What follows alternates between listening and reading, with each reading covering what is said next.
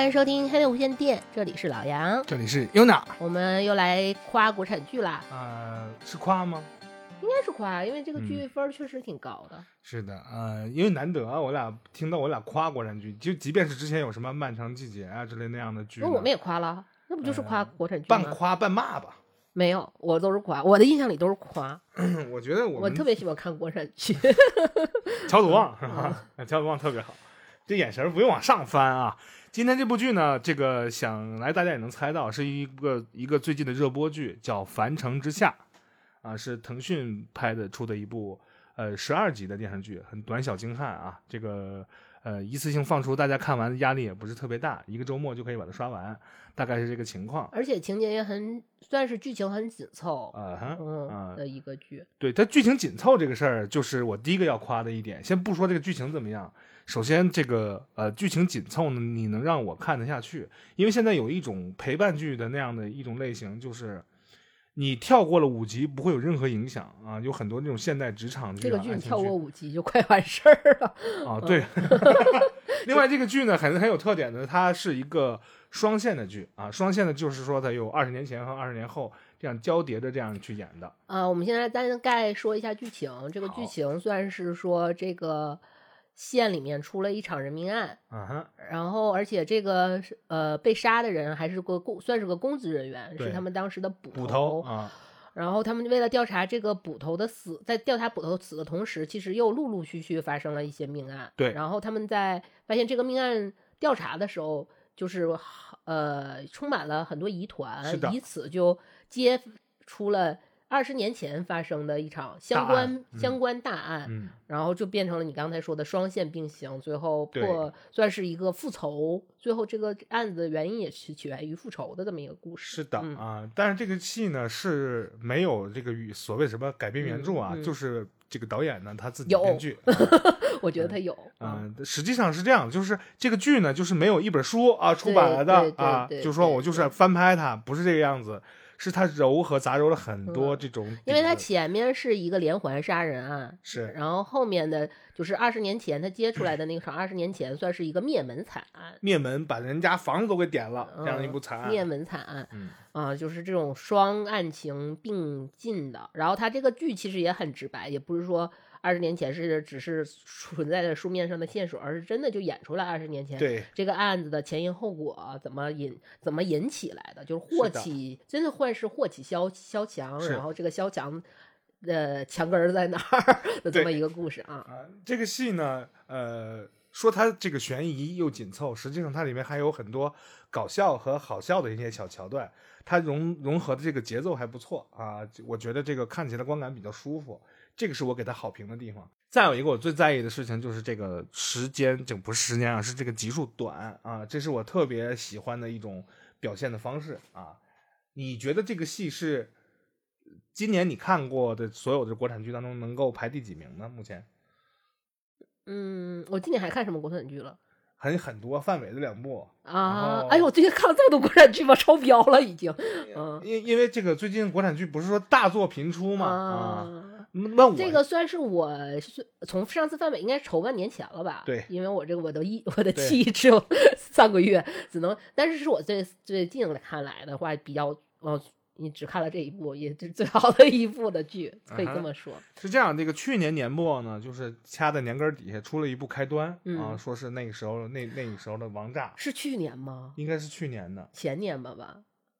是去年还是前年呀？啊完了，错乱了，时间 没关系。系啊，没关系。为什么你每次我们说到国产剧都从开端开始说起？因为因为它叫开冬端天啊，冬天，因为是冬 天嗯，我们说就是呃，快要入冬了，这这最后 Q 四啊，咱们说 Q 四的问题，Q 四出来这样一部剧，大家觉得它现在是一个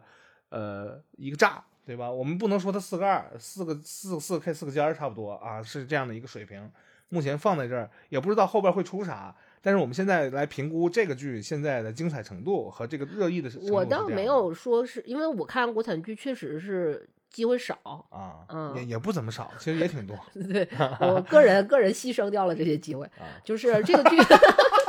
主观牺牲掉了这些机会，这么说行吗？行行行行这个剧我看的原因是在于我之前关注过一个视频 UP 主，啊叫最开始咱们叫瞎看，后来啊。叫瞎西咿啊虾看啊西鸭虾啊，然后就应该我觉得大部分人应该都看过这个 UP 主的作品吧，就是比如说我们常说的一些梗，比如说缘妙不可言啊什么啊之类的这种，他其实也是做老片的解说，但他不是那种很暴力的，什么这个男人叫小美，那个男人叫这个女人叫小帅，是这种这种情况啊啊啊对对，这是非常有算是二创二创解说对啊然后我非常非常对，注意这个词儿要要考的二创，嗯，他是个二创解说，嗯所以说他呃，我非常喜欢他，以至于后来他已经断更了很多年了，但是我还依然关注了他的公众号，嗯。是因为他最近这个戏上了之后，他的公众号一直在宣传这个戏，嗯我才发现说这个戏是他们，因为他说他断更这几年就是在筹拍两部剧，这是其中一部。嗯。我是完全是对于这个 UP 组的喜爱，嗯。然后就去看了，我想看看他们，因为他们之前二创做的确实很好，嗯。我想看看他们去真正去做原创剧是一个什么样的状况，嗯。然后看了一下，觉得嗯还行，就是确实是符合符合了我的那个算是预设，或者是我的一个、嗯。呃一个这个叫什么阈值啊在在嗯我的这个范围里面，没有辜负他之前在我心中的这些年的喜爱。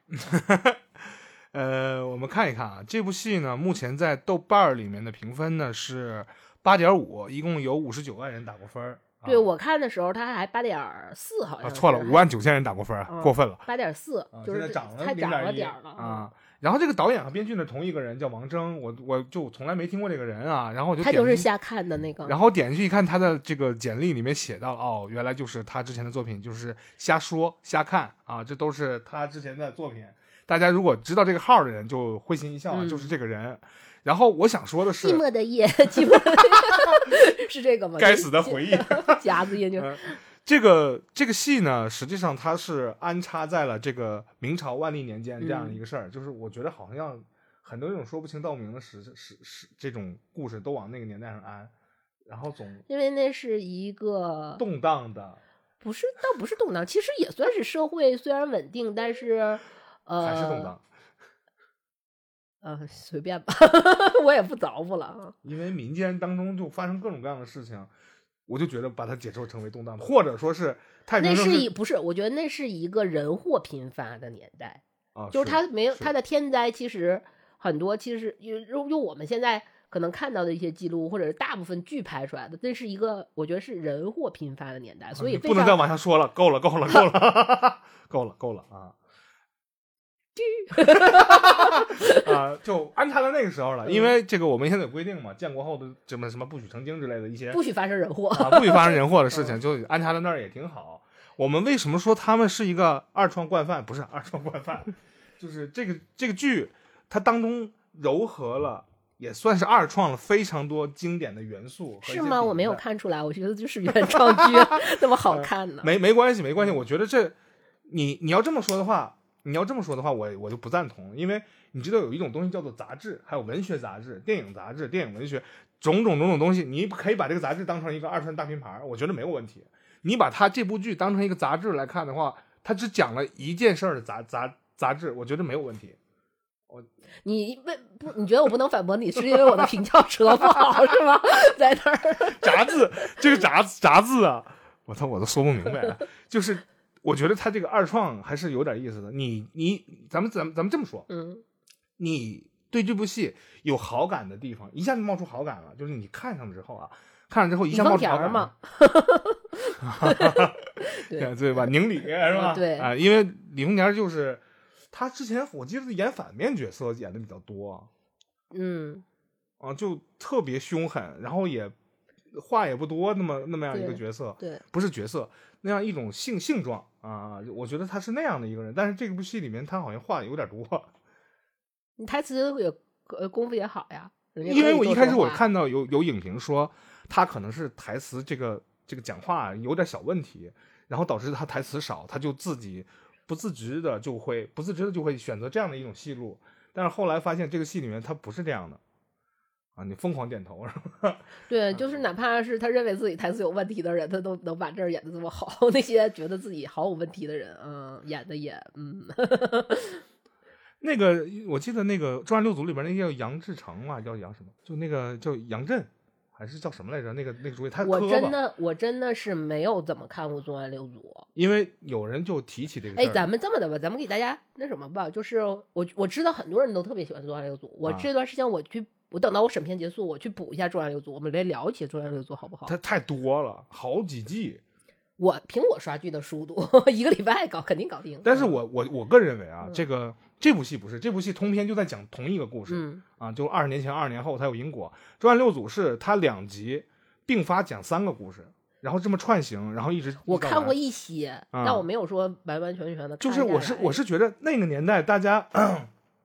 从观众的角度出发是没有看过这么叙述故事的电视剧，所以大家把它叫成单元剧也不对，叫成连续剧它也不太连续，反正就是同一个重案六组宇宙里面就会频发那些案件，就跟柯南似的，永远长不大。我觉得这个有点这个勾连，所以说大家对于那样的一种形式比较比较欣赏，对吧？但是你现在回到这个《繁盛之下》这部电视剧来讲的话，它这个叙事的方式是一个非常不能说老套，非常传统的一种讲述方式。有可能你你们可能看过很多这样的一种悬疑电影，它也是这么讲的，就是一部电影大概一个正片的时间，它就会讲二十年前怎么着了，二十年后怎么着了。这个电视剧也是一样的，很老套的一种方式。但是这个电视剧它这个原创的本子啊，我们先说这个本子的问题。我们刚才说它是原创，它也是二创。那你说二创算不算一种另外一种原创呢？这就是我今天发出的一个疑问啊。你点了点头，因为我觉得你说的这些 乱七八糟的有点绕啊。不是，就是它是二创，嗯因为它容容纳了很多东西。比如说主创自己说过，我设置这样一个人啊，就唐伯虎的故事呢，嗯大家都知道啊。但没有点秋香啊，啊。他对他这个里边，他好像和他不是说他的爱情故事，而是说他整个的一个职业命运，来啊被感叹他的职业命运啊。这里边要说的这个我们这个宁理他的这个爱情故事呢，就有一点儿赤鱼小姐姐就没了啊，嗯就点就点你说那个杏花是谁？那春杏个春杏是谁？就是他，就是啊，他。对对对。啊。然后呢，这个你你认为这部戏优秀的地方在哪里？宁理演的好呀，呃，这个不用，因为宁理嗯他的戏份并没有那么多嗯，啊就是我觉得这个是一个。呃，就是我喜欢的这个 UP 主，啊这个导演，啊他是一个非常会扬长避短的人啊啊。因为我们这，我觉得其实我刚才说林一演的好，然后包括后面就是他，因为他说到二十年前嘛，二十嗯年前其实是演这个叫入职，啊，是陆植植，啊，陆植的整个的这个算是一个成长的一个过程，对也是这个案件他黑化之后的过对程，的如何包藏祸心，然后嗯最后黑化的这么一个，包括他成长里面，其实他有在很多节点上，嗯他都选择了恶的一方，是然后没有去选择呃光明爱啊的一方。嗯然后这这个故事那个陆植演的也特别好，啊，然后但是我们这个其其实是有一个主角的，啊就是第一个受害人这个冷捕头的徒弟对叫三更的这个啊人，许三更，啊，我我是第一次看他演剧，我第 N 次。啊，我是对说，我因为我选择的机会少嘛，我就是嗯第一次就是看他演的剧，我觉得就是他，我们刚才说说你刚才说的那条短评，第一条啊短评，你给大家念一下，啊因为我看一下豆瓣的第，就是被置顶的在豆瓣豆瓣页面里面就有那个短评那个那个功能，就是嗯大家快说一句话，然后对于你的这个大概印象，在最热门那个短评里他是这么说的。我其实看了之后我就有点心酸，我也不知道主演看完了以后有什么有什么反应啊。嗯这个主演呢叫呃叫什么呢？叫白羽帆帆啊，他是这么说的：白羽帆，求你了，让我替你演两天。把后面读完，宁丽老师那种张力的帅，你 get 不到的都有都有那了，就是这可能是对于一个男主最恶毒歹毒的一句话，然后直接就把心都但是是扎穿了。客观，嗯，咋说呢？就是我我说他非常扬长避短，是因为我刚开始就是那个我看第一集其实是有点难代入的，因为啊第一集里面那个三更的角色有点过于多，啊，然后他整个戏带入，其实带入的让你带入整个就特别不好，啊因为他前面其实需要慢慢，这个故事是一个慢慢铺陈的一个故事，然后他前面就不是那种特别快速介入，虽然啊上来会有一个很触目惊心的尸体，嗯但是就是这个男主我真的是没有办法。后来，但是我发现这个剧好处是在于什么？他会把呃宁理的整个的这部那个主要的部分，他嗯去缩在一块儿，然后包括以前那个陆植的那一部分也缩在一块儿。然后他的话，其实就是你都是大家上厕所 喝水的时间，对，可以整趴对整趴地对对，可以整。就我就我觉得这个嗯他这个，因为你看剧，其实像你要是说你是去追剧，因为我也不是追剧，我正好发现这部剧的时候，就是他完播的那天，啊，然后我就等于用了一天，我为什么说我可以一个星期算完重要的？我就用了一就是一整晚上，对，天啊一不是不是一整天，一晚上的时间就把它整个都刷完了，也啊没有没有说倍速啊，就正常给它刷完嗯了。那么也就是说，我可以就是你有松有弛嘛，然后都都有松有弛，都是都是松，就有有有紧有有松的嗯这种情况。我看我认真看的时候，可能领你出来我就认真看一看，录制出来嗯我认真看一看，然后那个就是我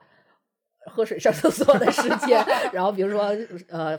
铲铲猫砂呀，然后喂喂猫啊，然后去修剪修剪我的嗯番茄呀，对呀，用小小蜜蜂给它们授授粉呐、什么这种的。嗯，怎么说呢？你那个白羽帆，他是个年轻的小演员，他特别受到这个我国这个对吧？就政党的喜欢，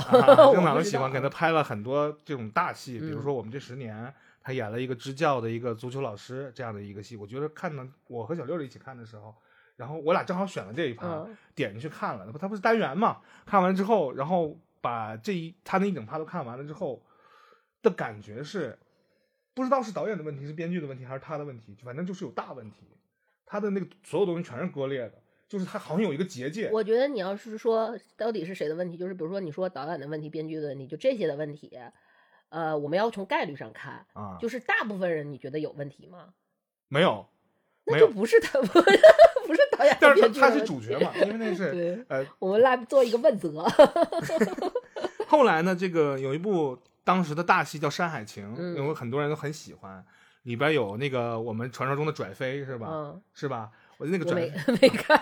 拽飞呢，嗯他演的极其之棒。那嗯同样的，那部戏里边也有我们的这个叫什么白羽帆啊，到他到他那趴的时候，真的是下巴都快要掉地上了。就是他演的不是生涩，因为生涩的话至少能咽下去，他那玩意儿就是生的。啊，那我不知道，不涩啊那我不知道嗯，，所以这就是我，画了一个超级大的大问号啊！我们之前 还有一个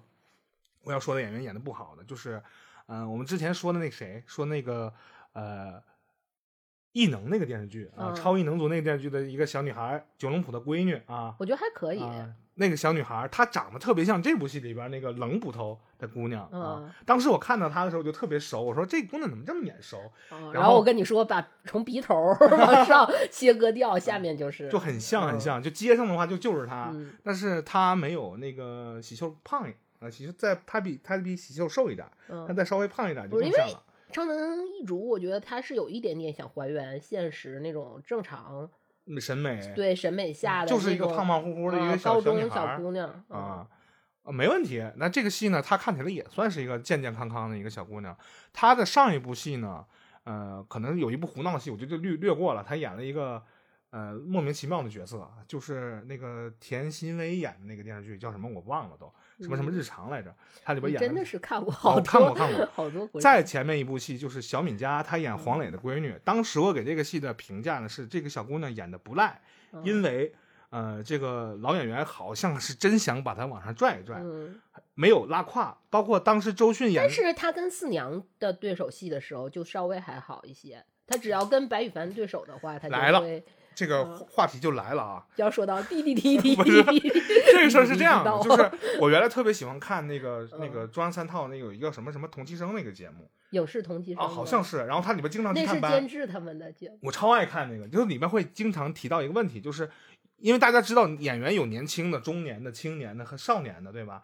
然后对监制是不是肃然起敬了？哎，这有点起敬了。然后我是觉得这个有一个问题，就是这些青年演员呢，就是你的角色就是青年演员，你不可能找中年人来演，对吗？但是呢，青年演员因为自己经验的问题，经常会特别的演戏那个技能啊，这个不能叫异能，叫技能会生涩，然后由导演去带着他，这样把传帮带带一带的话，他会很快的就会把自己那个呃技能给激发出来，然后这个戏就变得稍微好看一些了。这就叫啊、老带新啊，这个没有问题。但是这部戏里呢，就是出现了一个啥问题，就是这个向寒之和我们刚才我们说到那个白羽帆啊，就是这个冷捕头的闺女和三更这两个人，他俩搭戏的时候真的是，你不怪你说要上厕所，真的是没法看啊，没法看。我觉得这个可能就是快说那个滴滴滴滴滴，我不就是不说，好着急。哎，就不就是不说，就是摆烂了，摆烂了的问题是，俩人比谁更档次更低，然后就就让这个事情就恶化恶化下去了，就没有办法看了。当然，你刚才说的那个呃，这个冷捕头的闺女叫冷桂儿吧，她和四娘对戏的时候就好很多了，就舒适的一些，因为可能我的目光都跑到曾黎身上去了，嗯因为曾黎确实是那一代的大美妞子啊，这个就是把她妆全脱了之后，她依然是能吸引你目光的这样一个美妞。一是因为长得太好看了，还有一个就是他演的很不错啊，因为那一个那一代的演员确实是没有什么太多烂的，他真的很不错。但他是剧情的 buff，这 个剧情的一个 debuff，、呃这个这个这个东西 bug。bug 这个问题，嗯一会儿我们在讨论这个这个呃它存在的意义的时候再去说。但是咱能体现出来一个问题，就是说当老带新的时候，它是能带得动的，对吧？还有一个问题，我大概查了一下，就是这部戏里边呢，这个白羽帆他还有一个小伙伴儿，这个小伙伴儿呢是也是捕快啊，他呢杀呢猪儿子，呃杀猪的儿子他叫高世聪，嗯，当我看到他的时候，我就发现啊，虽然他不是主演，但是这个邓次啊，就是高下立判，就是就明显比他好。他有戏，他确实有戏，但是他有他有点儿，就是他他，我觉得他有点，就是他特别奇怪是在于什么呢？就是因为他跟他他的大部分戏都是跟三更搭的嘛，对呀然后他演的太有戏了，然后三更太没戏了，有一有那么一小段儿，嗯我会认为他可能有问题，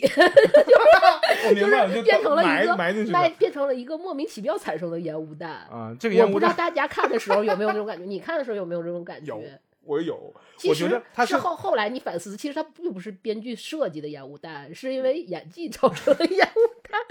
就是意外收获啊。嗯，实际上这个戏里呢，他演的有点愣，嗯三更演的有点有点愣的原因，不能怪导演和编剧啊，导演编剧同一个人啊，不是怪他，是因为三更三更三更什么鬼？对，老话也叫三精啊。因为三更这个人呢，他不是一个愣头青大傻子，嗯，啊，他这个戏里面他的角色不是一个愣头青大傻子，他是一个有点谋略，哎有有一点就是点城府。对他其实原则上他应该是有一点谋谋略和城府的对，但是他每次就是他去呃开始逆袭，或者他所谓的去反抗，嗯，他的去做做计的时候，你会觉得可能是冷捕头死前给他留了几个金囊金囊，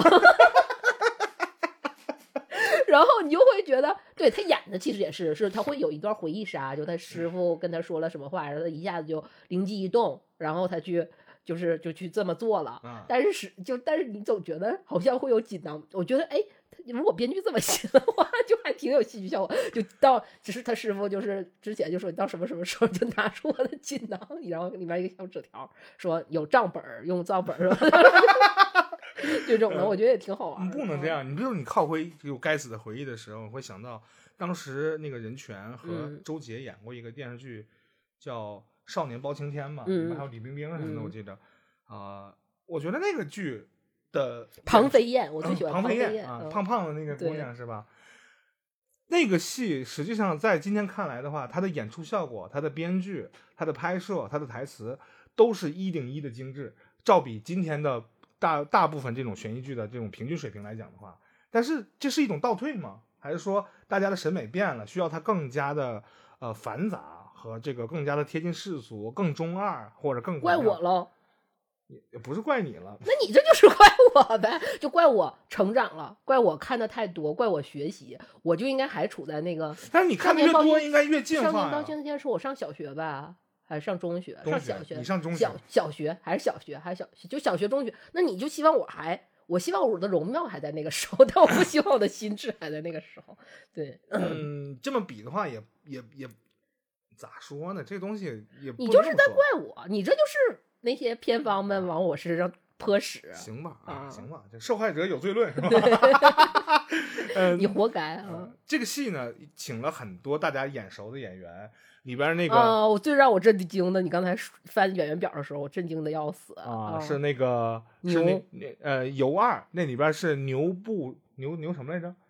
反正是那个酒楼老板，酒楼酒楼老板嗯叫他真名叫尤二，嗯但是他实际上呢，他是演《倚天屠龙记》里边的那个陈友谅，还演过那个谁《大明宫词》当中的那个二太子，二太第二个皇太子，李贤。对，啊，李贤，然后你没认出来是吗？我当时我就惊了，你因为你跟我说完陈柳样的时候，我突然间想起来他是谁，然后我就回忆起了他年轻的样子。啊然后你跟我说演大明宫词的时候，我一下我就我就我那个时候我就能联想到他了，啊但是在他出来的时候，我是完全没看出来他是闲的。啊，没看出来，啊，对，是那个特别执拗，然后特别小心眼儿、格局打不开的闲啊，就是他。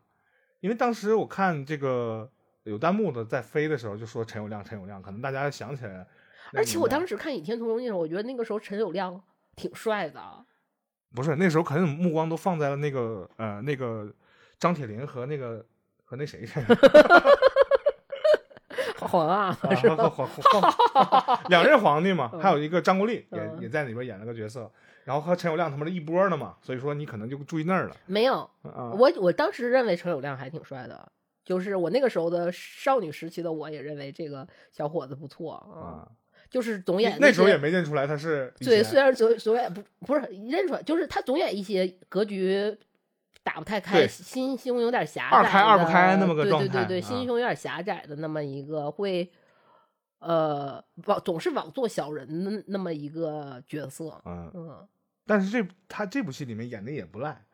对呀、啊，演的也很不赖，因为毕竟是成熟的好演员了，就他有责我完。全看不出来是闲啊，或者有责任和义务去帮带一下这些新演员，但是现在可能导演就认为这个虽然有一点点油，就稍微有一点点油，但是就是因为可能太太好了，然后就是有点过之那什么了，就是有一点略显油腻。但是我能理解，他是非常就是。因为你刚才说他也是整个环节的一个 bug bug，对嘛然后但是我是觉得，因为我是把它放在一个大的整个框架下看的话，我是觉得他他是体会到那一层的了，嗯，所以他能把这个东西演的演成这样，就啊略虽然有点略油，但是演的很好，好就是他非常能在这个结构中去起到这个作用。他也知道导演，我不知道，因为我不知道导演的，因为你说他没有原来的剧本嘛，但我觉得导演给他讲戏的时候，肯定是给他讲了这一段了，嗯所以他是非常能体会到这一段，他把他演出来了，或者他自己揣摩，嗯，他对上号了，他知道是谁，他就把他演出来了。嗯嗯，演员在进行这个角色创作的时候，他嗯有他自己的定夺，对对，这是他的问题啊。对，因为这个，我想说的是，并不是说导演和编剧就能一定决定这个角色是什么样的，还有一半的功劳和这个或者说是责任，实际上是归属到演员身上的。比如我们的这个三更就不太成功，我们先先把这个话题往回拽一拽。那三更这个人，你觉得换一个人演谁更合适呢？或者是一个什么样年纪的人演合适？我因为我选择性很很少，所以我嗯还真不知道国内现在有什么。年轻的演员那个演那个那个那个男的叫啥来着？就是他后来还演了个电影，跟任素汐，然后演一个劫犯。啊，他然后把任素汐吓尿裤子了那个，对，啊，叫阿如娜不是，嗯，是吗？他叫什？他不，我忘了他叫什么名了。他叫阿如娜，叫什么？李宏伟吗？不是李宏伟不是李宏伟，啊，还是是另外一个？啊不不不不，就是是后来是演现代剧。你说的是那个，你说的是那个任素汐第一部啊锁锁匠啊，对，啊不是 sorry，sorry 不是锁，不是锁匠有点儿。如果锁匠演的话，那票房可能有点儿唢呐挺不住。行吧，行吧，行吧。不是，因为你想，如果他是演主角，然后你再看那个叫什么什么世聪，高志聪，对，然后再加上那个什么凤凤凤凤凤追什么什么啊，对，凤可追啊他他们仨配一块儿，你你觉得这个组合就是很难再讲找第第二个和第三个锁匠，然后他们那个颜值拉齐，然后去组成一堆一个一个捕快团，想要想要去赢取青春市场 或者是女性市场有点难啊。对，我说的是另一个，就是他还演过，是个小伙子，然后。哎，我忘了叫什么名儿了。我就就是任素汐演了一个瘫痪的，我知道我看然后的过那个戏对对对对就是那个那个劫匪，那两个劫匪是两个人，对他俩去抢手机，抢了一堆手机模型，那个叫什么？那对他啊他演，我觉得是可以的啊，我我觉得也行。或者是那个，哎，但是那谁有点帅，就是呃呃那个《漫长的季节》里面那个也是小伙儿叫龙龙笼子的那个，我啊，很喜欢的他是吧？对、啊他弟弟，那谁他弟弟，啊他但是他有点帅，他有点嗯太帅，他有点抢，是有点，对，哦那不行是吗？嗯但是这个现在哎，等一下，现在这个豆瓣短评第一名变了。你这还咱们是个直播节目是吗？我刚才看还不是嗯说向寒之是到底是谁在捧啊？选人能不能选好点儿？选点好的，向寒之是谁？就是那个冷捕呃头的女儿吗？对啊，冷桂儿啊。呃，那有啊，没有你也没有说 S L S L 那个高，讨厌。向寒之实际上他在小米家里边儿，他有一个他有一趴戏是为了要消化那个赞助商权益嘛，是一个嗯那个百度的小魔镜啊。就是我刚才聊 聊这个时候，我说这个东西，他你大概给我介绍了一个下这个产品，我说这个东西我听起来特别像 S N L 里面，就是他会演一些傻逼产品，然后就是说这什什么是什么样的傻子会生产这种产品，或什么样的人会买，然后你刚才给我介绍，嗯，好像就是这个东西。就是说，这些新演员是不是片方指定的？呃，比如说我们的导演和他和他的选角副导演没有没有权限去决定这个事情，就是说要捧谁放在这样一个位置上。那我哪知道，我又不是剧组的人。但是我我经我多年的这个打探啊和和嗯揣摩，我觉得应该是这样啊、应该是不得已而为之，就落下这么个人。可能在试戏的时候，或者在这个剧本研读的时候，大家一起感觉还不错，但是一旦外化呈现出来的时候，就出现了一些问题，因为这个演技的断档实在是有点太锋利了，太断崖了，要不然就是比上不足，比下不足嘛。啊。对呀、呃，行吧，也不是骂啊，嗯我是我是觉得这个没没没没骂的、呃不是骂，就是呃，我觉得他们业务能力还需要提高。像我们，如果你听过我们上期那个说秋季恐怖剧的那一啊期、恐怖恐怖的恐怖片儿的那个，其实我我已经接受这个现实了，嗯就是我觉得这可能就是一个现实的一个问题，就这些人，呃，因为我不是流量。就是我也掌握不了流量，所嗯以那没有办法，这个是时时代所带来的。你看我想多开，今天能吃三碗饭。嗯，我都不敢往下接了。呃，除此之外呢，这个戏里面这个演技比较呃洼地啊，演技洼地的这个演员你说点儿太多了，你就总往这洼地说，你往高地说。好，啊那这里边还有一配角叫那个陆远豹、嗯啊，那陆远豹呢是我们《人民名义》里边大风厂厂长，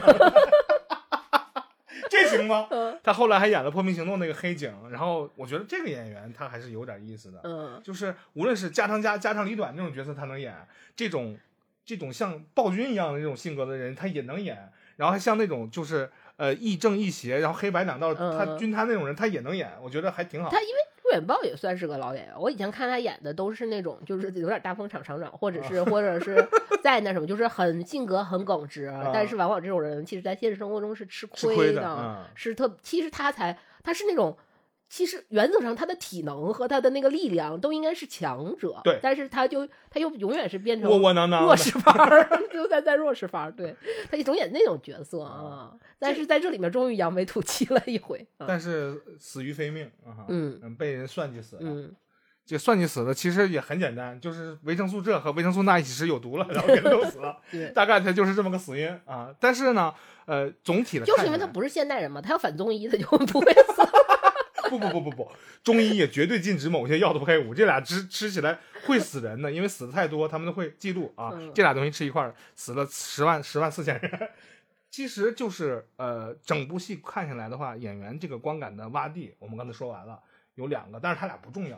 啊，宁理宁理他是重要的，但是三更他他算是个蝎子吗？还是算是荷叶鸡外边包着那个荷叶？他也不是主菜，我认为。它是一个穿针引线的过程，它是一个用一个穿中，其实就是因为原则上以前的这种老戏的话，它会是一个完全穿针引线的过程，但是嗯。实际上，因为你说了，他其实还是一个挺有城府、挺有自己方法论的一个年轻人，在这个剧里表现，嗯。所以他其实有这种戏份的加强，而。嗯且我们刚才说了，就是我们分析路远报的那个整个的那个组织结构，包括后来成为那个入职成为所谓的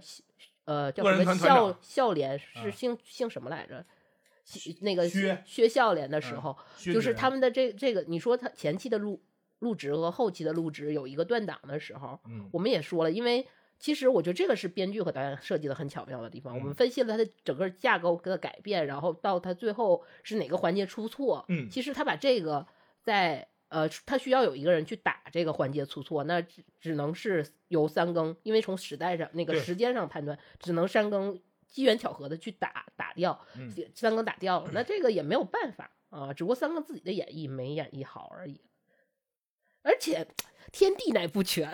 何必呢？要一位完美的作品？哎，没有啊没有完美的作品啊。这部戏呢，这个看点啊是二十年前的这个时间线的小陆直，嗯因为这是一个零七年出生的一个小伙子，嗯然后在戏里面他演了一个这个青春期那么不大不小那么个孩子啊。实际上，我觉得我对他的这个整体的这种演出效果是相相对满意的、嗯啊。他主要是演陆植是这个陆植的故事是相当于他是一个小叫，就最说最开始是个要饭叫花叫花子嘛，被陆远豹陆远豹当时是已经是这个县里面的一个最大的一个财主，首富是呃，而且就是各个社会地位也是有，各个财富社社会地位都非常厉害的这么一个角色，把他算是救了。救完之后，他就在这个陆远豹家里面打杂，打杂，但是所有的人都会管他叫干少爷，啊他们认为，因为陆远豹是一个。无儿无女的这么一个角色，他为什么无儿无女也是有原因的，对，后面会他会发现，所以在这个整个这个过程中，而且陆远豹表为什么会管他叫干少爷？其实陆远豹很疼他，首先是会交给他一些很重要的工作去做，对让他承担起一部分责任，还有是陆远豹还送他去私塾读书，对然后让他识文断字，这样的话，他就他的工作就会又多了一份可能更高想想想的更高高阶一些。嗯，当成未来接班人那么培养对，也就这么一段时间之后，他接触了所有很多人，嗯。就包不论是下人还是他陆远豹的管家，那个哑巴管家，还是陆远豹，包括嗯他的陆远豹商业伙伴。结交的这些对。人，他就等于是在他的成长线里，他成长线里面，他陆陆呃认识了陆陆续续的人，然嗯后每一次他很重要的是成长节点，刚才我们也说了，然后他其实有有一些情有一些事儿是事情推的，把他推到那儿了，他就不得不做那样的选择。有一些呢，就是是他其实是他主观主动选择的，选择了对暗的那一对面。对对，暗的那一面。然后最后他，我们这就算剧透了。你要听到这儿的话，就是最后他是选，因为他一直被架在干少爷那个部分，他有一点点自己就也信了。上头了，但啊是最后陆远豹在陆远豹是一个其实非常心思缜密的人，他去试探，在一次试探他的时候，他就一下子没装住，嗯我觉得就是没装住，然后嗯。就把吐心生吐露了，然后吴远豹一气之下就在当众给他一个巨大的羞辱，并且把他从原来的位置给推推掉了，推掉了之后，说是他人生一个。最大应该是他人生最大的一个转折，是。呃，从大起变成了大落之后呢，他其实也开始进行了他自己为他自己未来的人生做了一个谋划。他跟那个所谓的哑巴师爷两个人联手，想要夺取陆远豹的家产。对，但是他们的计划中间又出现了一个意外。这个意外就是陆远豹为什么无儿无女呢？就是因为前辈子做孽，就他上辈子造孽造的太多了对。就是他之前是陆远豹的整个的财富的累积，是因为他之前是一个大贼，他抢了对强盗，然后杀真的是杀人放火，无恶不作，去抢了一，最后他干了一笔大的算是，但是干了一笔大的之后呢，他等于是把除了他那个哑巴师爷以外，所有的同伙他全都干掉了，然后独占了这份钱财，然后搬到这个县之后重新做做呃洗白了坐白坐地富家翁啊、嗯这种嗯。状态，但是他这段时间，因为他在江湖这种腥风血雨的状态下，可能还或者用因果论来讲，干了太多坏事儿，他就没有孩子，嗯。然后也就给了陆直之前的那种错觉。但是实际上，陆远豹是有一个亲弟弟的，他的亲弟弟是儿女双全的。嗯，然后陆远豹在觉得他已经做到了，就是说我的财富也累积到了一定情情况，然后包括我的社会地位也足够稳稳稳了的时候，他就得把他弟弟接来了。弟弟也是有呃科举在身的，就是有功名在身的。也其实这个就算是因为陆植原来以为他是个绝户嘛，那就是 能继承他的家铁，抢占家对产抢占。家产是可以的。但是出了这么个变局之后，陆植整个的计划就被打乱了，然后他们就重新做了一次可能更残忍的计划，就不嗯是因为你他们认为陆远豹对付陆远豹是以恶制恶，但是实际上陆远豹的弟弟一家人是无罪的，等于是他们已经把。他们的手已经快已经伸向了，虽然以恶制恶也是不对的啊，嗯但是他们这次已经把他们手伸向了善良的陆远豹弟弟的一家，嗯然后最后是相当于是把他们这一家人发生了一场，其实算是他们已经是杀了灭了全整个全门，但是他们用一场大火隐藏了这次就是杀人就是灭门的这个惨案。嗯，然后中间他其实是穿，就是除了他们内部，就是整个陆陆远陆家内部，嗯。就是这个哑巴师爷啊，然后包括一些下人，呃，包括厨子他们几个的密谋以外，其实这个中间他为了设计这个局，实际上还有一些，比如说第一个死，就是后来二十年后的这场嗯。所其实所谓的复仇，就是二十年后，然后想要为当年幸就是善良的幸福、善良的或者是无辜的那部分陆家人报仇的人，嗯他们去复仇，就是当年参与了这场灭门惨案，去去开始除掉当年所有的人，然后让他们去挖掘整个二十年惨案。二十年前惨案的这个真相，对这个就是一个整个的这么一个故事。所以说你会看到第一集死的第一个人就是冷骨头，嗯是在那里面回忆的是他杀害了一个无辜的人，嗯，一刀就下去弄死了。所以说，是三更他爸，三更他爸直接就被对一刀给切了，然后拿把三更收为自己的徒弟啊，这是一个特别可怕的一种嗯因果报应，嗯，或者说说是其实有人就是，其实大家都会讨论，就是比如说我我看到，因为我是，呃，算是这个剧正好完结那天我看的，也算是半追剧的形式看完这个剧的。有人就会讨论，就是说他其实处理的很好的地方是在于，他没有说很明显的说要三更去做那个，呃，就是非常外显式的一个戏，就是戏剧的一个纠缠、一个挣扎，嗯就是说，因为我师傅虽然对我有恩，因为他没有生恩有养恩，嗯然后他杀了我父亲，就把这个事儿你外外显化的去嗯交代出来。然后就是我去有这个纠结，我是到底要去惩恶还是要要扬扬善的嗯这么一个纠结。但是其实全篇你看下来，山更在很早之前，其实在暗线里面设计，就他已经知道是的，他的父亲的死肯定，虽然不见得他认为是冷捕头一刀那么干脆的把他嗯父亲了断，但是他已经知道他父亲的死一定跟冷捕头是有直接关系的，都不是间接关系，他是知道这件事儿了。但是因为就是三更，其实你能说他是一个就伪光正的人吗？他其实也不是，他是有他自己的那一套正义，他所谓的那套正义和那套秩序在里面的。他其实这个剧我们觉得它好，它也是好在说每个人是活在自己的秩序当中的，不嗯论无论这个这个很真实秩序的啊终极目标是什么，其实这个就很现实，因为我们现实中生活生活中的人也是千人千面，每个人有每个人的秩序，只不过 我们作为。呃，法治社会下的那个好公民好公民，啊我们的我们的秩序是可以跟人共荣、共通、共荣的，嗯所以 这个社会是稳定的。嗯那么在那样的一个社会下，大家都活在自己的秩序里面，也就是说，这个他把这个演出来了。这个，但是因为那样的是，因为他有一个社会环境在，为什么嗯定在万历年那个人祸频发的社会里呢？就是这个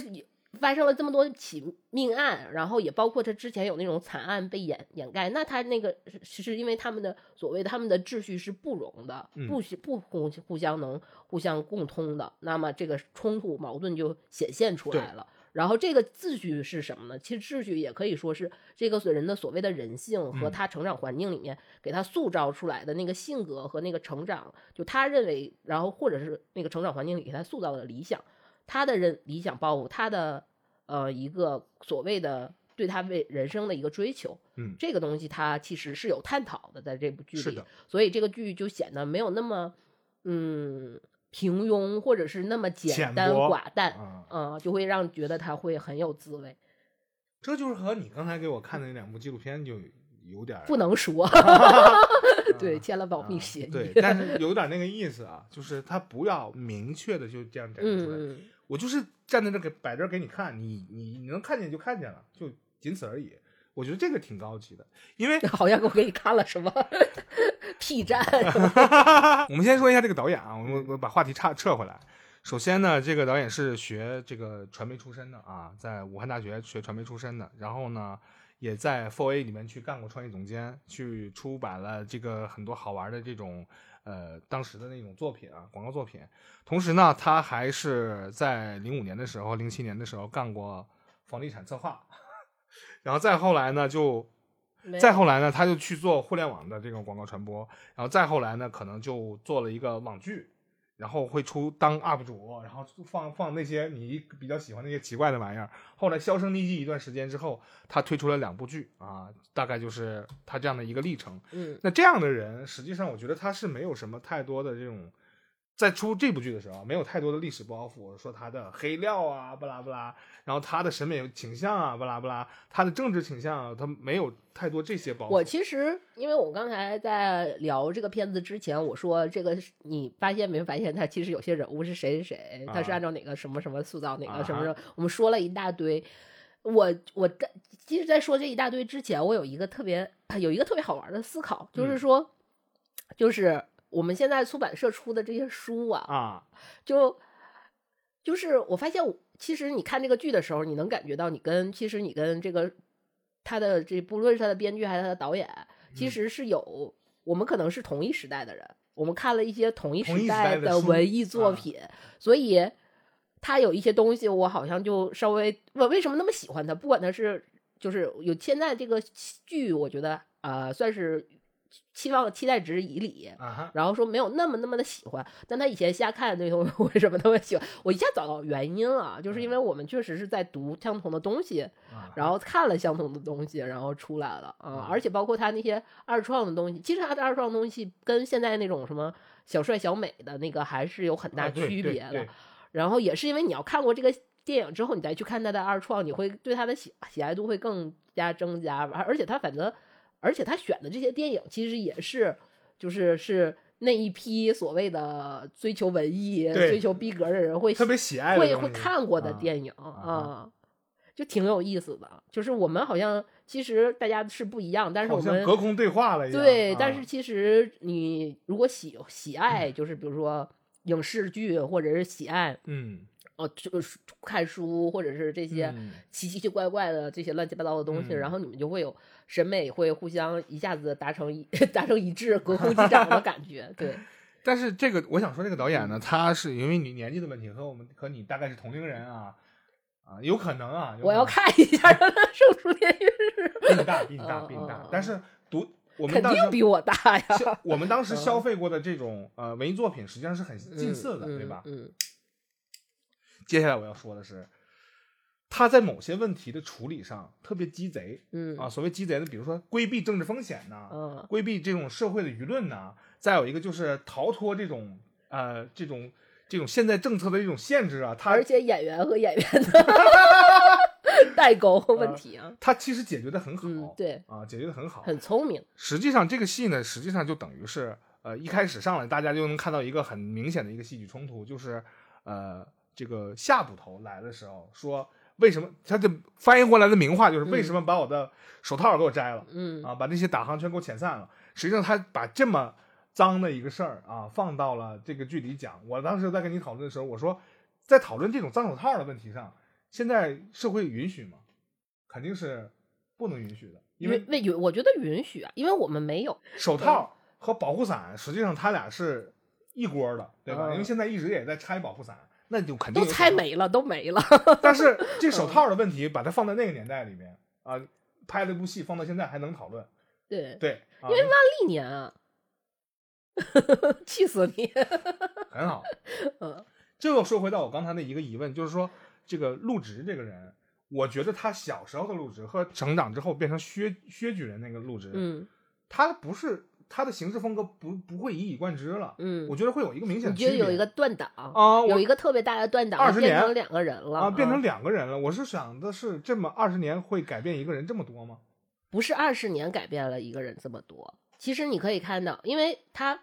你还是用现代人的眼光去看了，因为他在万历年，啊他在万历年，他在万历年 叠甲叠甲叠甲，就是一个阶级的差距。嗯他其实展，我觉得这个是挺好的，他展现了一个阶级的差距，就是这个人他原来是一个。就是我们不说什么所谓的，他原来是奴婢，他什么贱嗯贱籍什么，那不不不不是，他原来就是一个很草根、很底层，他是在最底层。这么说吧，就是我嗯们不要去说那些名字，可以理解他，他是在最底层。但是后来入职他已经到了所谓的举人，他是笑脸嘛，说是他是已经到了笑脸，那他已经是到了等于三个台阶，三三个，如果我们把它大概的分成三个台阶的话，它已经到了第二个台阶了。嗯虽然我们分成三个台阶，但第三个皇可能就是皇帝、宰相这些人。嗯那其实你这么看的话，他这个台阶虽然只是登登了一级，但这个已经是非常非常之巨大的嗯一个阶级跃迁了。嗯那他其实这样的情况下的话，他的处事。包括他去处理所有身边所有事儿，就最开始我你其实你原则上不就是因为他前期都是他下场嘛，但他后来他就没法下场了，好像是这个原因，但实际上不是，原来是因为他本身是在局中人，嗯。他的下场这个是你可以理解的，但后来是因为这个剧前期第一个的死的人是冷捕头，对，那其实原来在原来的情况下，你也可以看到冷捕头。无论是在路远报的那个年代，还是后来陆直取代了路远报之后，其实他们都是要有一个冷捕头这样的角色的。然后他们其实，然后还有就是，比如说像管家这种，管家实际上算是一个黑手套，然后这些 有所谓的白手套，在万历年啊，啊，万历年的白手套，对对对，但是前期第一个他们就已经砍掉了冷捕头，嗯这个是其中的一部分。其实如果这单纯是冷捕砍掉冷捕头，其实呃原则上对陆直没有那么大、那么那么巨大的影响，可能嗯会去稍微不那么方便，但没有那么大影响。但是中间他还设计了一段，就是他们机缘巧合的打掉了他们的打行，嗯，就这一部分人一下子就是把这些等于他们已经断了一条腿，他们没有这个最底层的你所你所谓的张手套的这一个部分了。嗯。那他后面所所谓的后来就是越来越整个，因为他之他周围的那个当时的那个杀人团的那些人，他们已经陆陆续续也都变成了白手套，嗯。他们的社会地位虽然不像一下子变成笑脸有那么高，但是他们也是有身份有地位的，少年身边的管家，嗯。少年少年的什么，他们都是有身份地位，包括后来哪怕说那个所谓的油二变成了油油牛老板油牛不分，你们东北人就是北方人就是这么油牛不分了，就是变成了这个牛老板之后，那他其实虽然他的。他还是商人，那在那个阶阶阶层来看的话，他其实身份没有什么代，但是他的财累积财富积累还是他需要考虑的东西和他需要去做事的方法就又会不同。我觉得这个东西其实也是很，其实你现在来看的话，我们如果把它看成一个所谓的稍微正的一点儿历史剧的话，其实你也能看出来它里面是有很残酷的一面的。啊、其实他们的残忍度是没有没有任何改变的，只不过是他们的阶级地位、他们的财富累积，然后变了。那他们整个儿好像他们的那个手，如果砍掉了他们那个那个脏手脏手的话，那他们就一下子就好像断了一条腿。但是这个脏手是说砍掉就砍掉，其实很难的，非常因为。最后复仇就是我我总叫小乌龟，就是当时他们那小龟公呃对他的他复仇的时候，我觉得他首先是有这个考量的，但是他复仇的结果是什么？他复仇，他抱的也是必死之心去复仇的。那你去打这种东西的话，你不如果不抱着必死之心，你是不可能去这个就你真的是一个是必死之心，一个是运气，运气值拉满是因为机摇机缘巧合打掉了大航，那必死之心就是杀掉了冷捕头。对对，嗯那一般人很少能说这个运气和整个的这个必勇敢吧，我我可以称之为勇敢，嗯，勇气、运气和勇气，他们俩这么的，契合，就是能都契又契合，又能都能达到这个程度，是很难很难的。对，这也就是说，这个故事很残忍的一个地方。嗯，现在特别流行看这种残忍的，对，大家因为大家其实是已经了解到说，呃，我们是接受了说我们是有人性的，可能是丑恶的，恶的那一面，我们也是能，就是这个东西不可避免，而且在无论，其实我觉得包括像我们小时候有很多就是是那种家里被保保护的很好，就嗯会觉得整个所有的是是 就是他善恶势不两立，对，对不是不是，就外面都是善，都是阳光明媚，都是什嗯么小时候被那这种孩子，其实长大其实是陆陆续续的吃了一些亏的。那可能现在大家就是说，哪怕是小朋友，我们也会要给他做一些呃安全教育啊，什么这些。你看我说的多正能量，对，是要 知道是有这一面的，我们也是接受的。那其实去拍这种东西。其实是，而且还有一个东西是它，它跟爽剧是有一个非常呃大的一个锁锁定，锁定的啊一个那什么的，因为你前面可能就是一个是爽剧的结构，就是你前面越惨，然后你后面复仇的越狠，然后而且触底反弹，对，而且为什么爽剧韩国拍的好，就是他们就对自己不不论对别人也好，对自己也狠。对，就是其实你看这个剧其实也是嘛，就是所谓的报复仇者也是对别人也狠，对自己也狠。包括你看最后就是呃所谓的帮。无辜的人帮善良的人去复仇的那个县令，他也最后也死了。然后陆直，这个是好所谓的好人，他认为的自好，呃，其实也是所谓的好人。那陆直可能到后来就已经成长成从一个小孩儿，普通的小孩儿，成长了一个所谓的坏人。那他最后的结局也是死这么惨烈的一个结局啊，就是对对自己都很狠。它里面就是你看最后所有的人对自己的结局都非常的。惨烈吧，啊，对，这个也是这个剧大家很喜欢，觉得它很，因为现实无现实生活中的无常就是这么这么无常，对，就是这么这么的突然，这么的无常，就是这个剧里面，你看，你看，比如说，拿结论解释论据，对，宁理的死也是非常干脆的，这个东西。一点也不拖泥带水，对，是不是让你想到了我刚才说的某些作品？虽然啊，对，就是他就是这么干脆，就是这么无常的，而且参考了一些啊，参考了啊，没有，没有，没有，这个东西就是嗯，巧合，巧合，巧合，巧合啊，不让我不让你说是吧？我我不想说，我刚才也说，咱们就不是。主要的说的是这一点，我觉得这个剧还是挺不错，是个圆回来的好声音。我我觉得啊，我就提名了啊，就是你说它和第一律法当中有一些很重合的这种命运线，嗯，也好，我觉得这没有问题。即便是他故意要这样的，我觉得也都没有问题。还是你说那句话，就普天阳光之下就没有什么新鲜事儿。就是二创也好，还是怎么着也好，和原创也好，这个分别，我觉得就不要分那么清楚。至少他做出一个是，我觉得他相他相似的地方，为什么说我说他相似有会有这样相似的地方，是因为这个 他们确实是这两个人，呃，就是这个两个人的命运真的是相同的，嗯，因为他选选的就是唐伯虎嘛，对，然后那个第一律法里面的那个他其实原来也是有点类似于，就是因为。他说的是欧洲的骑士，他是一个骑士。那我们其实没有骑士，对，我们有的就是读书人，这些才子。其实，你可以划等号，虽然他一个一个文一个武，然后就主要的作用是一个人一个文一个武，但是他们俩其实是划等号的，一个才子和一个骑士。他们之前都收获了那么大的荣誉，然后中间发生了一个突如其来，就有点像我们说的晴天霹雳似的变故，然后也受到了。受到的伤害可能是我们正不只是我们正常人无法想象的，包括他们自己都无法想象的一个伤害。然后这个伤害是可能一辈子都无法消弭的伤害。那么会不会改变他们的人生呢？然后表面上看起来是这个人彻底改变了，对。但是最后你看发现，把他的整个所有的他那些保护自己的壳全都剥开之后，你发现他其实。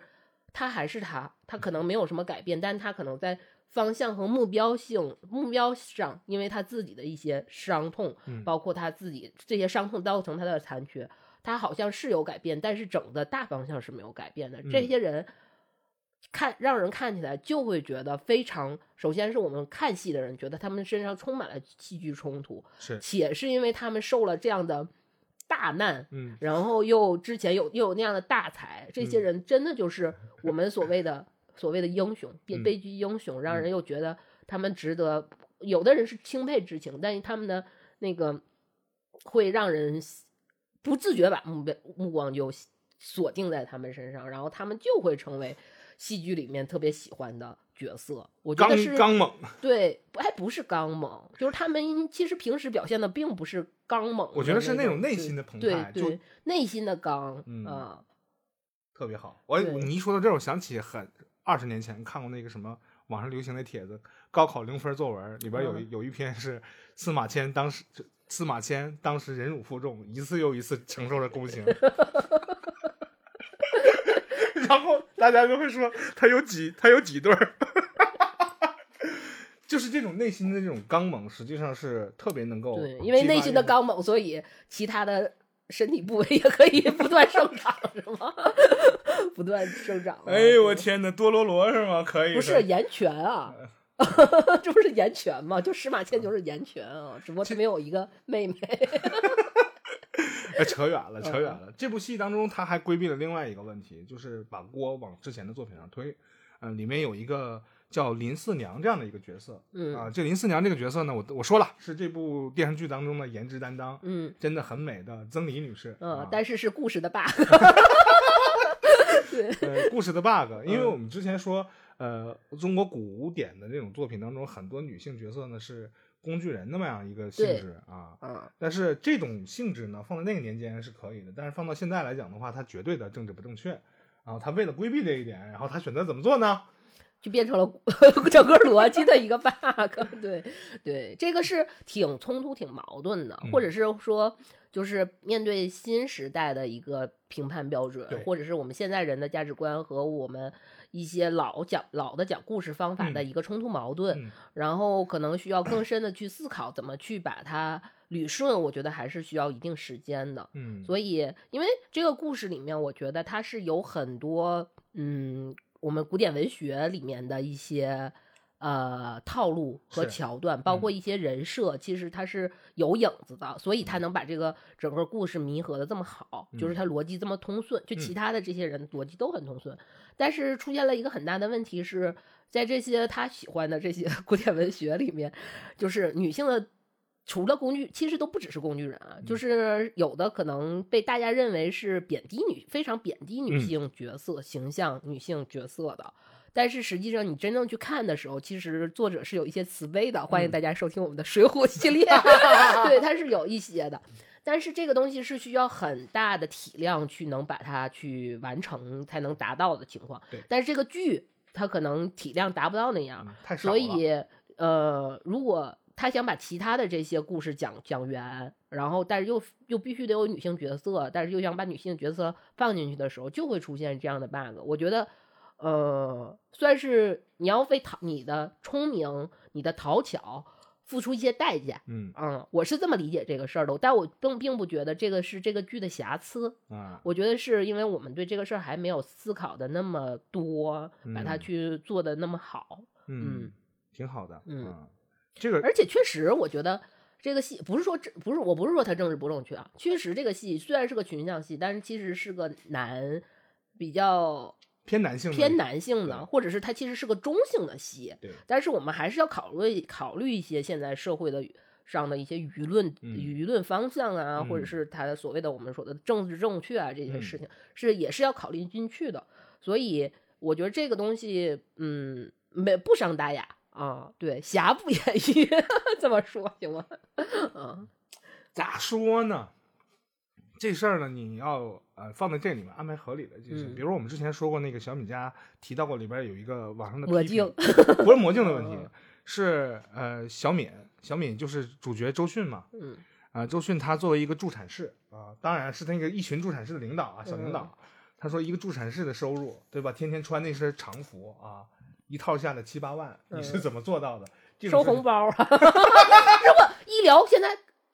不是打击腐败吗？我们医疗现在不是有措施了吗？打的就是他呀，这不连上了吗？嗯，我都不知道该怎么接，就是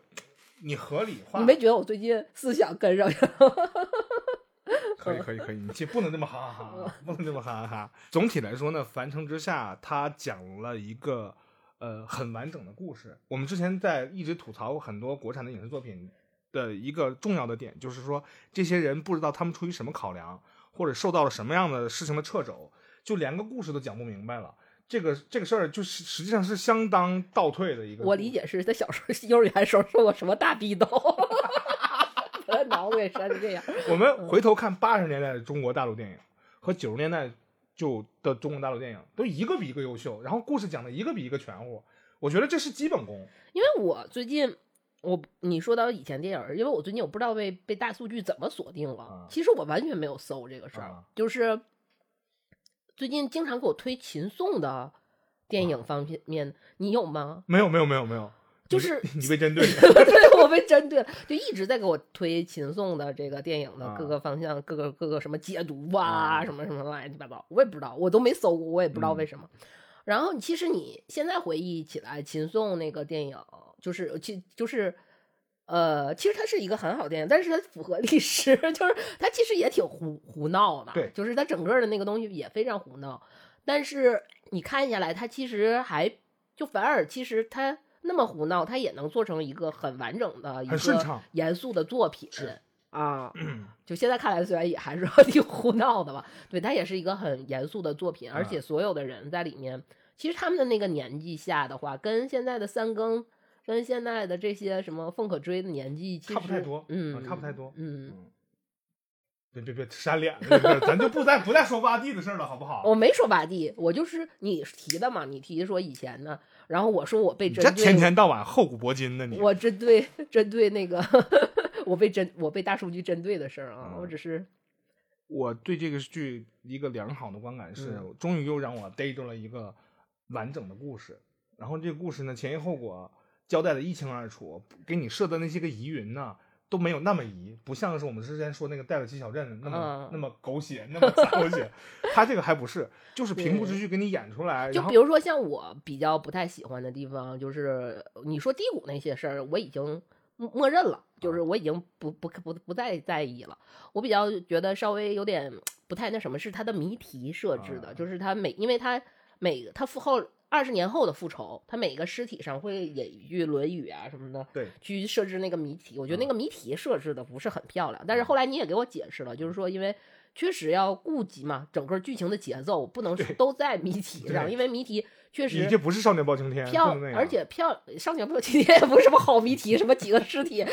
剁吧剁吧，重新拼成几个尸体，什么玩意儿？就是我觉得就是因为。可能我的比较习惯还是在于说，你看书看到好的谜题，嗯。你觉得很精彩，因为那个，但是那个东西是呃媒介不同，对。确实媒介不同，嗯。它可能思考的时间，而且确实电视剧你不能要求它像这做你不能按个空格，对我这想对二十分钟。对对，去看完形填空那么去看，确实是不太行。啊。这个也嗯。是、呃，我觉得还这个可能就留在了可能未来的进步空间上，嗯。就是它更我们会期待他后来出了的更多更好的嗯作品、啊，是这样的。看我这个 点做好不好？这个他那谜题有个解，一个就是来自荷兰的，那个是给我笑坏了。就是我觉得他还是有一点点想讨巧，说让大家习惯的这个语境当中嗯来呈现这些东西，不希望把那东西弄得太过于硬核，它就意义就失去了自己最开始的初衷了。我觉得这个没有问题。嗯，也不是说他后来他其实也是个县令，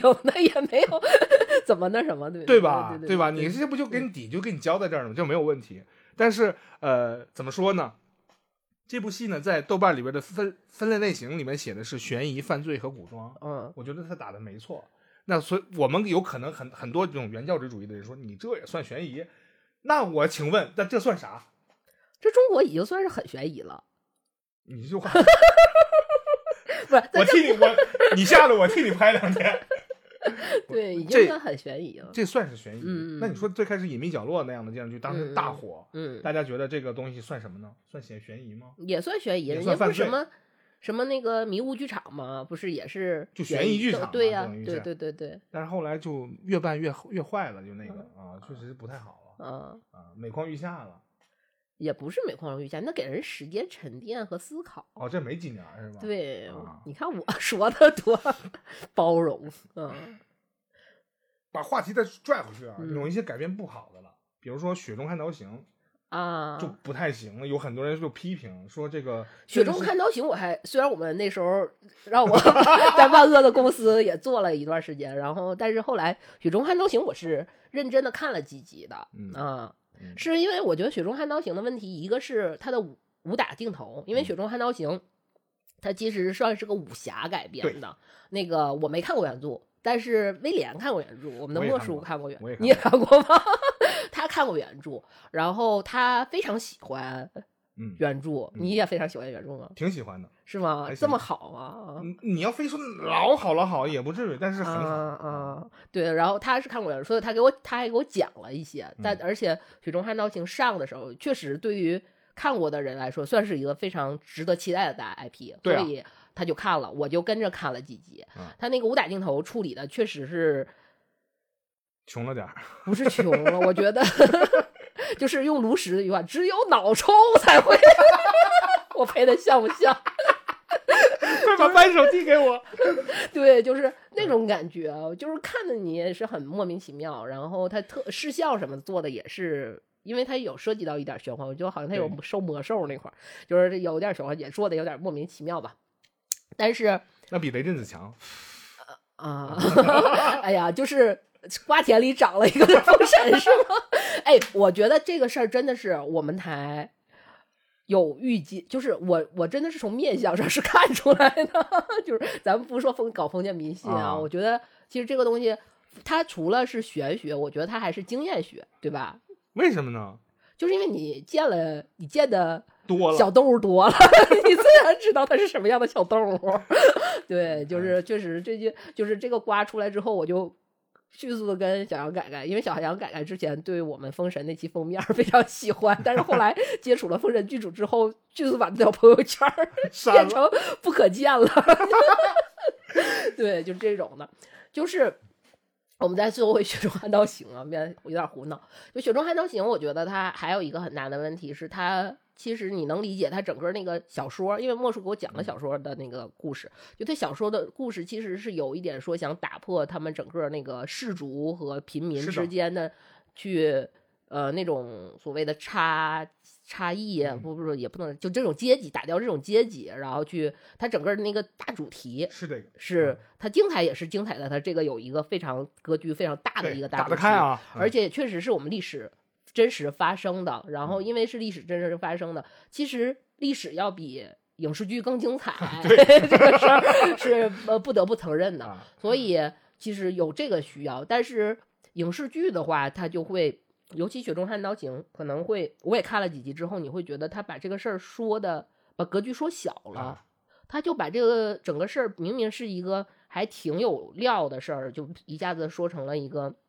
二姐，我们去明天 白楼下白菜两毛五，昨天四毛五，我们来来去买两斤白菜，啊，对，是这个感觉了，嗯就你就有点觉得哎呀泄气啊，所以会 哪怕他就滤镜调成那样，然后他的海报做了一百多少词儿，我的妈呀！我因为我见过他那个官方海报，就是那个工程文件，我的天呐，真的是就是它的无效乘数累积那么好几百层，嗯也无法去用这种这种方式，这种所谓的工作量去改变它整个剧造成的对主题的那种格局的侵害。侵害。啊对，好，我说的还挺特别学，术啊。嗯，其实我想，我想阐述一个我的观点，就是嗯呃，现在特别流行拿这种呃书啊去改编成电视剧。我们看的什么《人民名义》，我刚才提到了，就是书改的嘛，《雪雪中悍刀行》也一样。还有，其实我看这种书很少，我唯一看过的就是那个《庆余年》，啊因为监制很喜欢《庆余年》，啊，当时就是因为我对这种书，其实我承认啊，我之前还跟鄙视鄙视是吧？史进岑老师道过歉，他腰又不好，又各种上当的，就是黄金眼，对对，就是呃，但是我确实看过《庆余年》，后来《庆余年》的改编，其实我觉得也虽然不是说它非常按照原著，因为它确实是一个太多年前的有点过时的东西，然后那个概念有点没法打，但是他把它变成了一个轻喜剧，我觉得这个方向还是不错的，包括他找的这些，尤其是他因为他有话剧的国国家话剧院这个大圈子的背景，然后找了那些。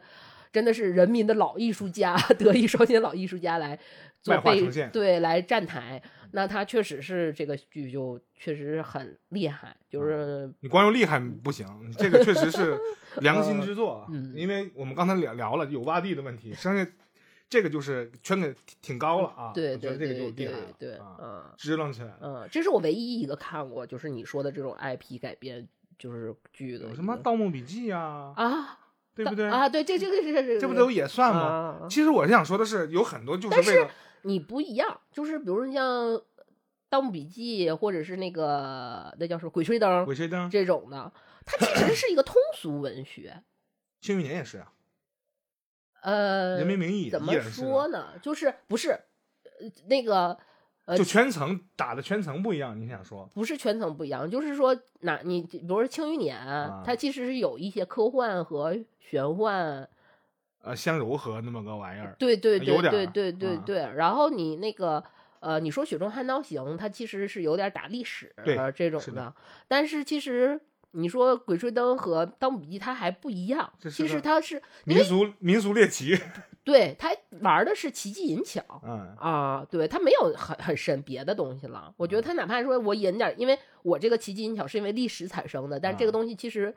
没有那么重，嗯，就占它的比例没有那么重。我觉得你看我我给，其实我对他还是很尊敬的，我是给他分了档档次的，对，嗯呃，哎，正好插一句，前一阵子去一个博物馆，就路过的时候看到里面有那种展示，说考古学家们说那个他们考古的工具是啥？第一个就把那个样品放在那儿，然后上面写了个洛阳铲，对，人家其实这个东西就是我们之前讲过炼金和化无罪的？，对炼金和化学，你嗯怎么能说炼金就是那么去批判它？对就是或者是说这它是它的前置条件。对对对对对对，有可能你化学的生产是它的副产品，嗯但是依然是有机化我们的现代化学、现代医学，嗯哪怕是其实可能部分的小的物理嗯也是跟都跟它是有息息相关的。嗯不能一味的批判，是吧？嗯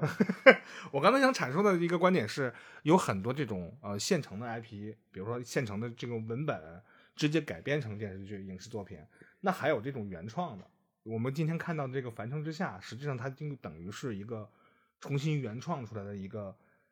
也不是架空，就是凭嗯空就这么创造出来的一个、一个东西放在这儿了，它一样能够引起大家这种呃奇妙的一种化学反应。我觉嗯得大家就是能不能多生产一点这种原创的这种东西，然后给我们看。你甭管它是什么武侠，是玄幻，还是说什么悬疑，你多来点这个啊，这，也可以，但科幻可能成本有点高，嗯然后这个大家接受的成本也有点高。但是无论怎么说，我觉得这种原创的这种这这种态度是好的。我们之前我我们在聊过另外一个问题，就是说现在有很多游戏都在搞重置版，比如说卡表搞《生化危机》重置，你就等于重做了一二三四五六七，嗯然后你一直在炒冷饭，我觉得这个意义不大了。你再弄一个，比如说《西游记》第二十八次翻拍的，然后大家讨论一下怎么样？我觉得这个东西就有点莫名其妙。怎么可能呢？如果你按照真实嗯 原著去翻拍，绝对不会莫名其妙啊！啊，但是你所谓的翻那玩意儿放美国也播不了。你你不是你整个你觉得是翻拍莫名其妙，是因为就是相当于因为他翻拍，就是有时候他翻拍并不是说他是我们都不说尊重不尊重原著，嗯然后比如说因为我们在做水浒系列嘛，我嗯会去看。水浒的以前的老的剧，啊就是之前最好央视版的，啊然后后来看了新新水浒，新水啊浒是它是根据水浒拍的吗？它不是根据新水浒嗯拍的，它是根据央视版水 电视。剧再拍一遍啊，对，它是这种 一遍一遍萃取别人剩下的东西。不是，它是它改编了改编，嗯，它跟原著有什么关系？没有关系啊。那你能说你说我改编了同人作品，不是你新你新水浒拍的不好，你能说是因为他翻拍了水浒不好吗？他不能说是水浒不好，那你是央视版改编了水浒，有些没改编对的地方，他把那些东西改编了，那你说 罪过在谁？你能不能改那你说 CCTV 有，不能说，那这不就得了，对吧？不能说，不能嗯说，嗯别瞎说，嗯瞎说台又没了，灭了。嗯因为我之前这个在在在 B 站上在找一些话题的时候，看到了一个什么问题呢？就是金庸的小说被改了多少回了？就是改成影视剧，大陆拍的。然后我中间我竟然就《神雕侠侣》还是什么来着？嗯还是射雕来着？我落下了好几版，因为它基本上每出我都要看嘛。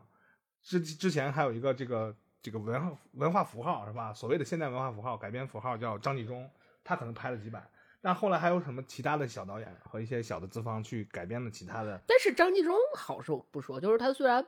也挺，胡逼，但是他有抓原精髓。我觉得他其实所有的他还是改编，对看原著拍的对对对，他都是看原著拍的。只不过他的理解可能他的脑脑回路可能跟有些脑回路不一样，就是但是也不能这么说，人家脑回路肯定比我脑回路正常。就是嗯，就是是他，但是他是有看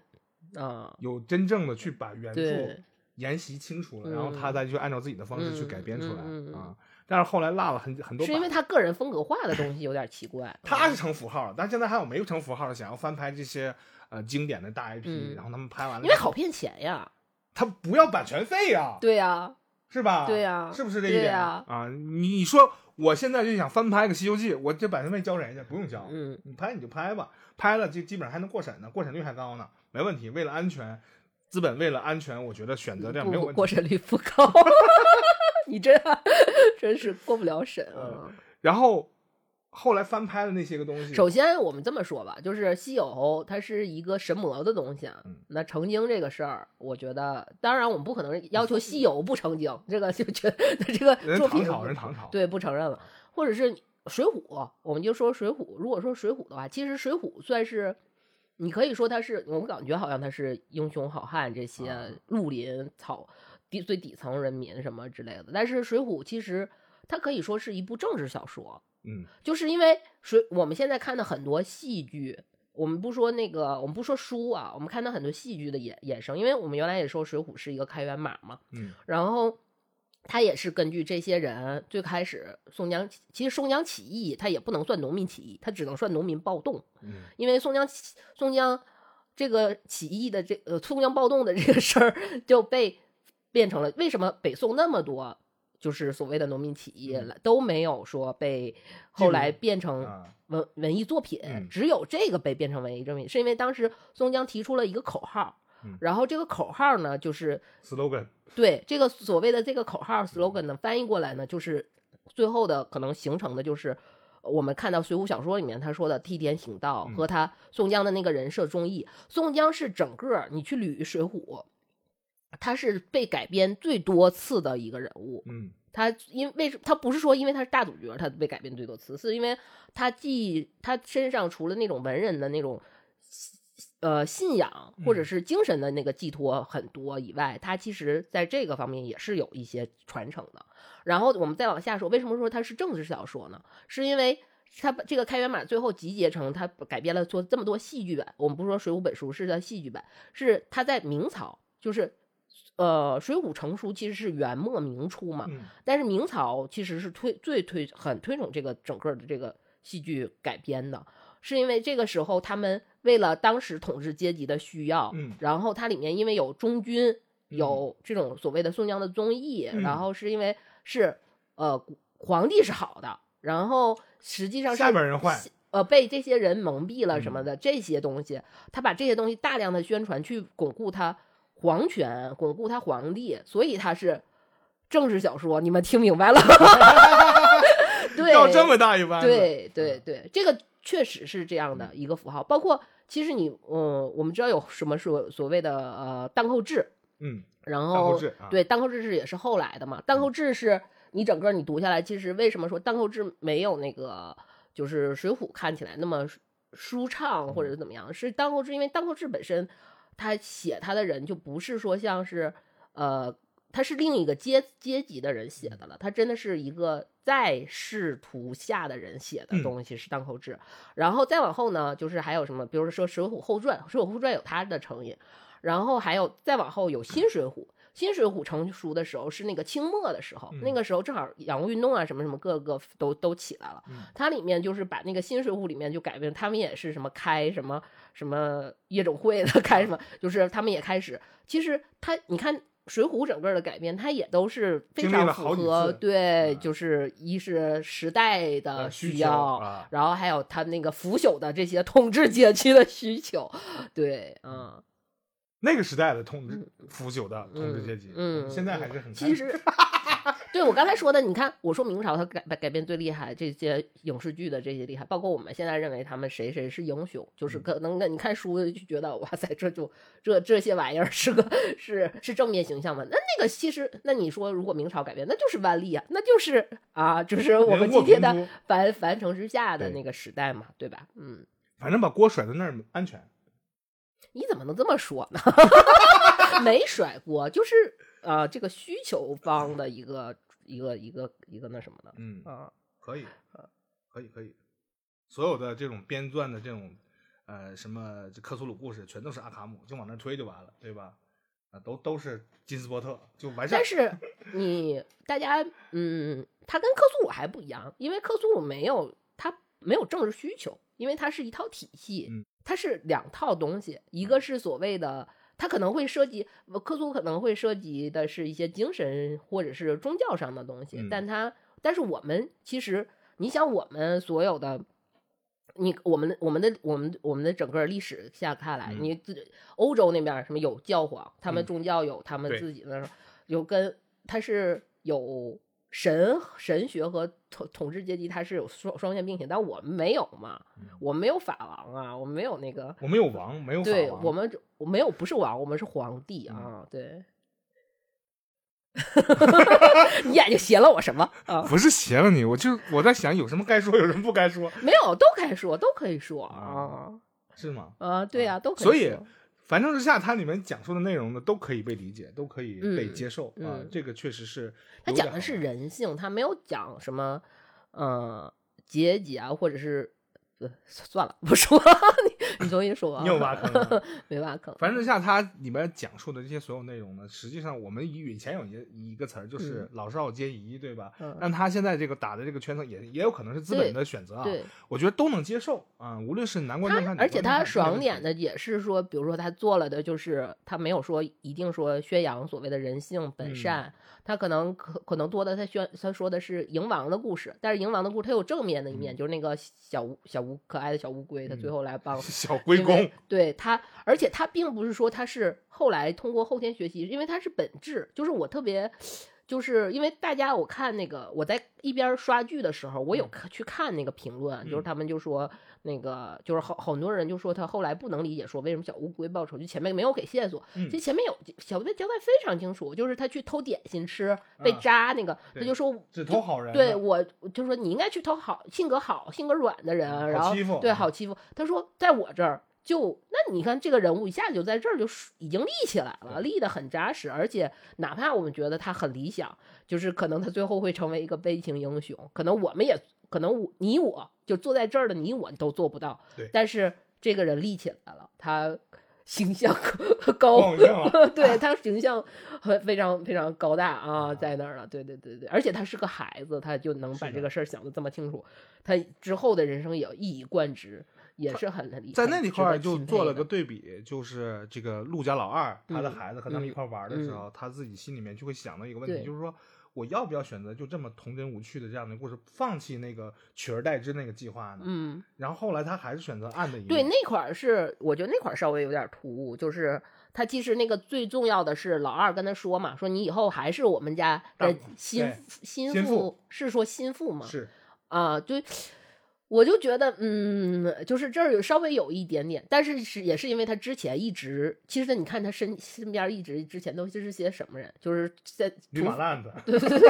对都是什么呃赌徒，嗯然后那个前土匪、前强盗，啊都是这些人。那确实他会，其实是一句很普通的话，他然后他因为这句很普通的话，就做出了一个很恶的选择，嗯，他适合上梁山，嗯，上不了。档次不够。嗯，对，阶级不够，阶级嗯不够。其实上梁山没有，就是你好像你觉得都是草莽英雄吗？不是，你分析一下，没有。嗯，傻草莽他并不能对上对啊，还是会挑一挑的。对，那这帮领导阶层可以啊，这个我们这个梁山宇宙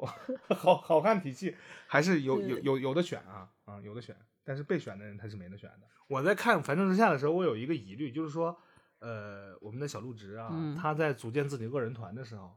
他是怎么下的手？我说这啥人呢？直接就随便吸纳进来了。嗯嗯尤其是他刚从外边被哑巴管家救回来，就拿带回来的时候，他就开始跟他们就把自己的计划都交代了嘛。我说他为什么要说嗯啊、他跟哑巴商量这个事儿呢，要嗯说这些事情。我说他是出于什么样的心理去做这样一个决策，招这些个什么前赌徒、前强盗，就这些人一块儿来去帮自己完成自己的这样的一个目标。这个其实是我画了个问号了，还是后来我我刚才听你一说，我就想了一下，嗯，是不是他当时就能接触到的人就只有这些了？对呀、